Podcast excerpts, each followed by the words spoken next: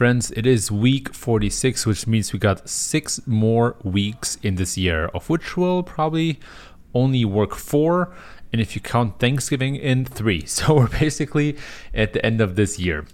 That being said, um, this week I have another nice group of amazing content for you. Um, some of the highlights include the Coca-Cola thought experiment, a hour-long video about Google algorithm engineers, user friendly exit pop ups, how to gradually change your mind instead of suddenly, and the content marketing report from Animalz. Let's do this.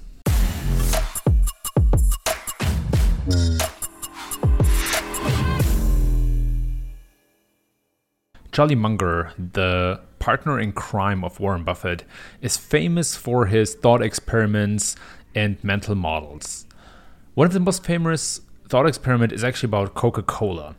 And in a nutshell, it's an exercise in stretching your mind. Munger really makes the case for hey, how do you, how would you actually build Coca-Cola in 1884? How would you scale it? What would operations look like? Marketing, sales? It is pretty stunning to read through this. And I wanted to include this in this week's weekly finds because I think we can apply some of that to SEO or organic growth in general as well. I don't think we take enough time to really think all of our strategies and tactics through and instead focus too much on point solutions. So that's why I thought it would be good to integrate so that we can get inspired by it and learn from it. Two. I'm sure you have heard of the long video that Google has surprisingly put out to explain how engineers work on the ranking algorithm and how they assess and QA new features. Again, it came to a surprise to me and to a lot of people. It was kind of cool to see how things work at Google, but um, I don't think there were many gems that we can take away. But here's a couple of observations. So, first of all, it was just interesting to see a lot of Google ranking engineers with their faces on camera.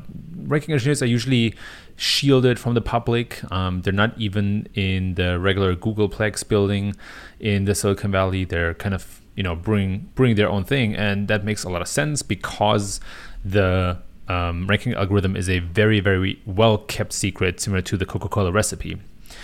It was also interesting to see how Google made sure that people realized that money is made through ads, which is correct, that spam is a major problem, which is also correct, and that ads are clearly marked. And that's a point that, mm, yeah, I kind of agree, but I, I kind of also disagree because that label has clearly changed over the last couple of years and is harder and harder to distinguish from organic results. So it, I think there was a bit of PR and marketing juice in that video, but it was still cool to to see Google kind of you know painting that picture and telling that type of story. It was a bit over dramatized at points, but at the same time, I think it was also really really well produced. The one interesting thing that I observed was at minute 34 when Googlers speak about the problems with fake news and how turning up the influence or the impact of authority could be a way out of that problem. And that is something that I observed over the last couple of months in many algorithmic adjustments or changes, and that I think is one of the biggest takeaways for me. Um, in other words, um, links and mentions have become more important because they signal to Google that your brand is an authority. And with that, I also think and have anecdotally observed that the brand bonus that Google gives has gotten much, much stronger. Three. I already mentioned spam in the context of Google, but there's also an interesting experiment that the smart folks from Clearbit have run. So they tried out um, how. So they basically designed a less spammy exit pop up. And so the big um, problem and challenge here is that exit pop-ups seem to work well, but can be super spammy and annoying to people. And Clearbit thought, hey, how can we make this more user-friendly? They ran an experiment. The first one failed, um, apparently because they didn't put enough effort into it, or because they didn't put enough of effort into their design. But the second one succeeded, and it was really interesting. So um, first, what they did is they only showed that exit pop up to specific people who show high intent, and that can be measured, for example, by people who visit pricing pages or other landing pages that signal that they have a deeper interest in the product. And then they basically capped the number of times that they show the exit intent per person, and they made sure that the person is at least 30 seconds on their site. They also personalized the pop up with their reveal product, which increases the chance of somebody scheduling a demo simply because they can relate to the exit pop up better. In the end, they achieved a conversion rate of 13.4%, which is surprisingly good. So it seems that there are not spammy or unspammy exit intent pop ups. And even more so, I think that maybe there is an opportunity for us to rethink what how pop-ups should be used and what pop-ups mean in a less spammy context. I think in a lot of cases, and I'm certainly guilty of that, we might make it too easy for ourselves to just you know add a pop-up to a site and then uh, see how it works instead of creatively thinking how to make it more user friendly. Four. I love to mix it up sometimes and not only post SEO or growth content because I think that by just expanding your mindset and learning on different levels, you can transfer these lessons to SEO or to whatever your craft is. One of these examples is an, article from Scientific American that is titled How the Best Forecasters Predict Events Such as Election Outcomes. And it was a real revelation to me for a couple of reasons. So, first of all, it really helps us to understand how people who are really good at forecasting actually change their mind. So, instead of a 180, they basically change their minds gradually by collecting more data points and then making adjustments to their beliefs. Scientific American actually lists a study of more than 1 million predictions that shows that there is something like super forecasters, who are people that are on average much better at predicting than others. And the difference between them and all the other people is that they gradually update their beliefs um, and don't fall prey to biases like availability bias or recency bias, meaning they don't over index on things that just happened recently.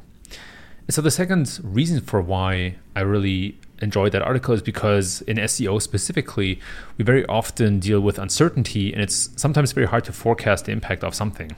And so, you know, by adopting this mindset of just gradually changing beliefs, I think we can all become better forecasters and make better SEO cases, which means that we can get better at actually executing SEO.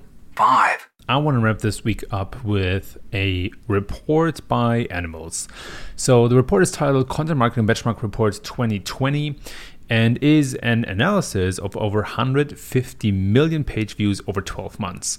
And the friendly folks from Animalz basically took away some of the highlights that they found. I cannot do this report justice on a quick mini podcast, but I wanted to highlight a couple of facts that stood out to me.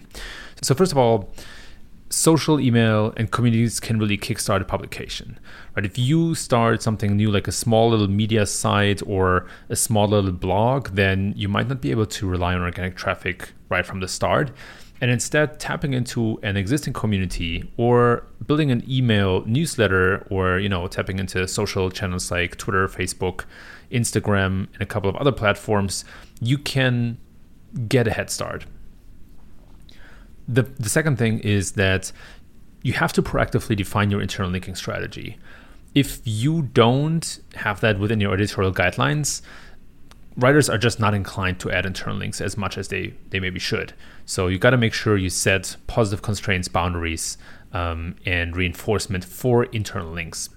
And the third thing is that most articles actually don't contain any internal links, which reinforces the second point. To no one's surprise, um, organic traffic is still the biggest source of traffic, um, and search and social doesn't really matter anymore. It's not really, it's more like an engagement platform than really a traffic source. However, for small blogs that get less organic traffic, social and, and especially dark social can still be a viable source of traffic. One of the key takeaways for me was this power curve in the distribution of traffic, which basically means that a few blogs or sites get the most traffic. The median was actually around 17,000 page views a month, but there are some sites that get way over a million. It takes about nine years to reach that threshold of a million yearly page views.